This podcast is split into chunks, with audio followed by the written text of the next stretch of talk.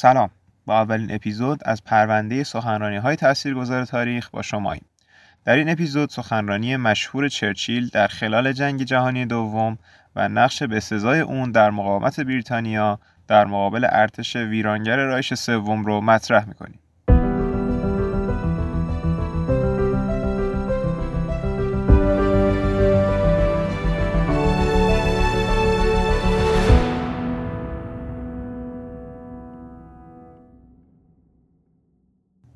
پس از شکست آلمان در جنگ جهانی اول آلمان هایی که به غرور نژادیشون در جهان معروفن فشار روانی زیادی رو تحمل می‌کردن. در نتیجه آمادگی ذهنی برای پذیرش رهبری فاشیست مثل هیتلر رو داشتن.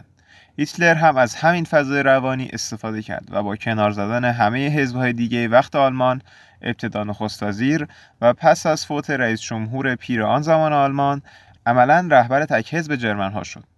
هیتلر که به هدف اول خودش یعنی تبدیل شدن به رهبر دیکتاتور رسیده بود حالا زمینه رو برای اهداف و بلند نظری های دیگش یعنی گسترش عراضی آلمان و رهبری نژاد برتر یعنی خودشون بر جهان آماده می‌کرد.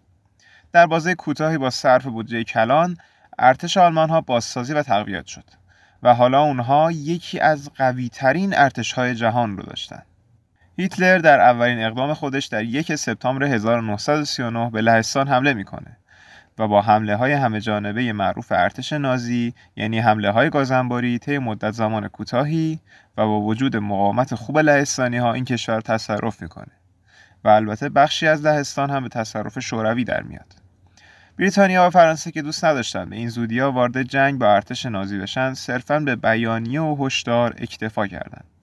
با تصرف کامل لهستان هیتلر پیشنهادی به فرانسه و بریتانیا میده که باید خیال لهستان بشن چون این کشور تحت سلطه آلمان و شورویه. یعنی یه جورایی پیشنهاد صلح به اونا داد. اما فرانسه و بریتانیا که می‌دونستن این پیشنهاد صلح یه تظاهر نماییه و ارتش هیتلر بعدا به اونها هم حمله می‌کنه این پیشنهاد رو نپذیرفتن. و عملا جنگ بین نازیها و متفقین از اینجا شروع میشه.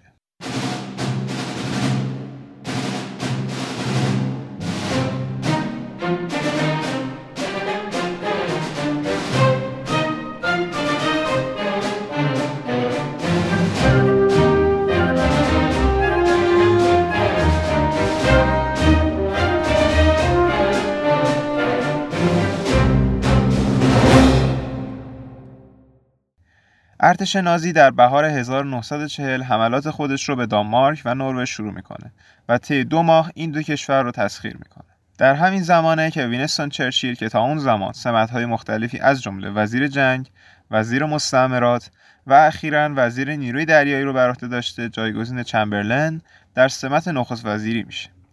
هیتلر عزم خودش رو برای حمله به فرانسه جذب می‌کنه و برای دور زدن خط دفاعی مستحکم فرانسه موسوم به خط دفاعی ماژینو ابتدا به کشورهای بیطرف بلژیک، هلند و لوکزامبورگ حمله می‌کنه.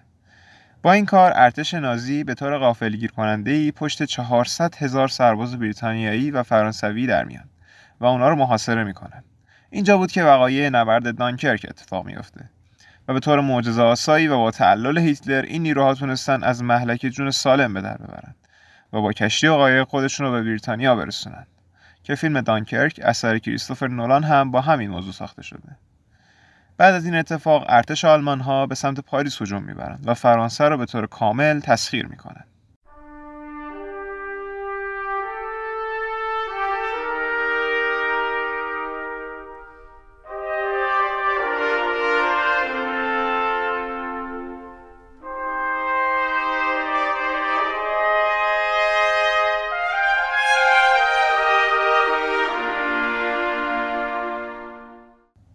حالا که فرانسه کاملا شکست خورده این بریتانیایی که باید در برابر یورش ارتش قدرتمند نازی به تنهایی مقاومت کنه.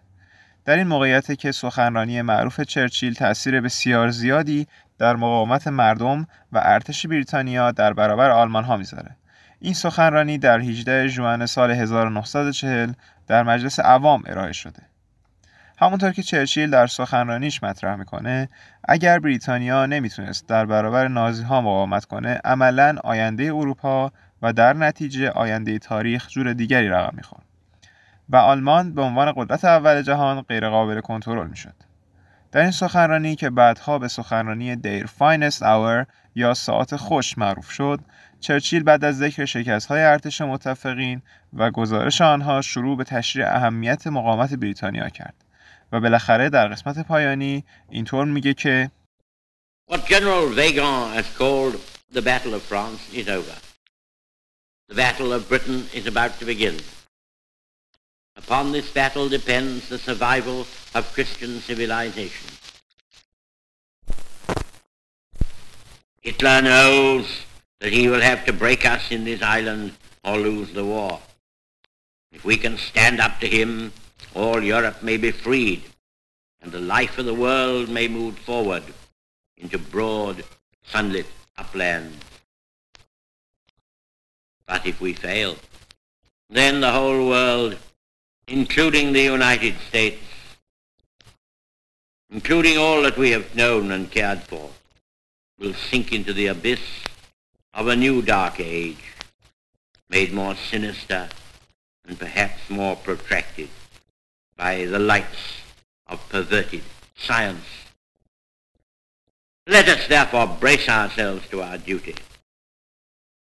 So bear ourselves that if the British Empire and its commonwealths last for a thousand years, men will still say, this was their finest hour.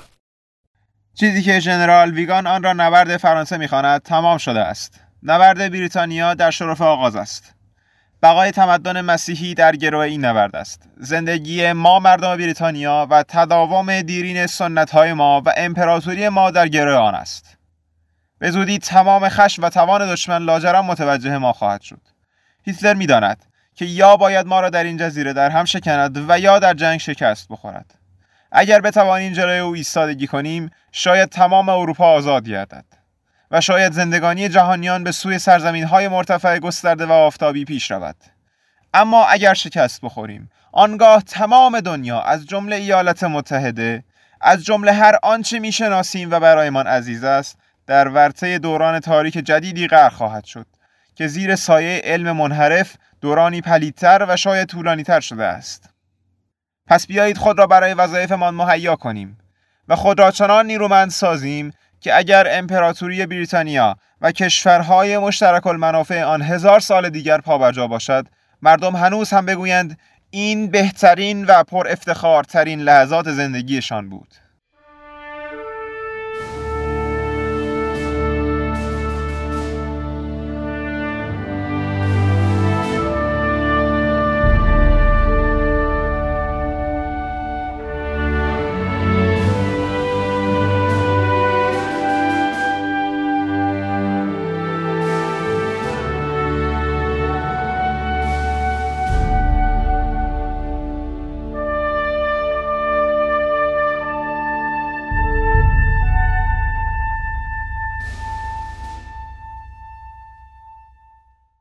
در پی این سخنرانی ارتش نازی که حدس می‌زد خیلی زود لندن رو تصرف می‌کنه و بعد به شوروی یورش می‌بره با مقاومت بسیار زیاد بریتانیایی ها روبرو میشه و مجبور به ادامه جنگ در دو جبهه شوروی و بریتانیا میشه. که این کار جنگ رو برای ارتش نازی فرسایشی کرد و با ورود ایالات متحده به جنگ حوادث بعدی طوری رقم خورد که آلمان ها در این جنگ هم مثل جنگ جهانی اول شکست می‌خورند.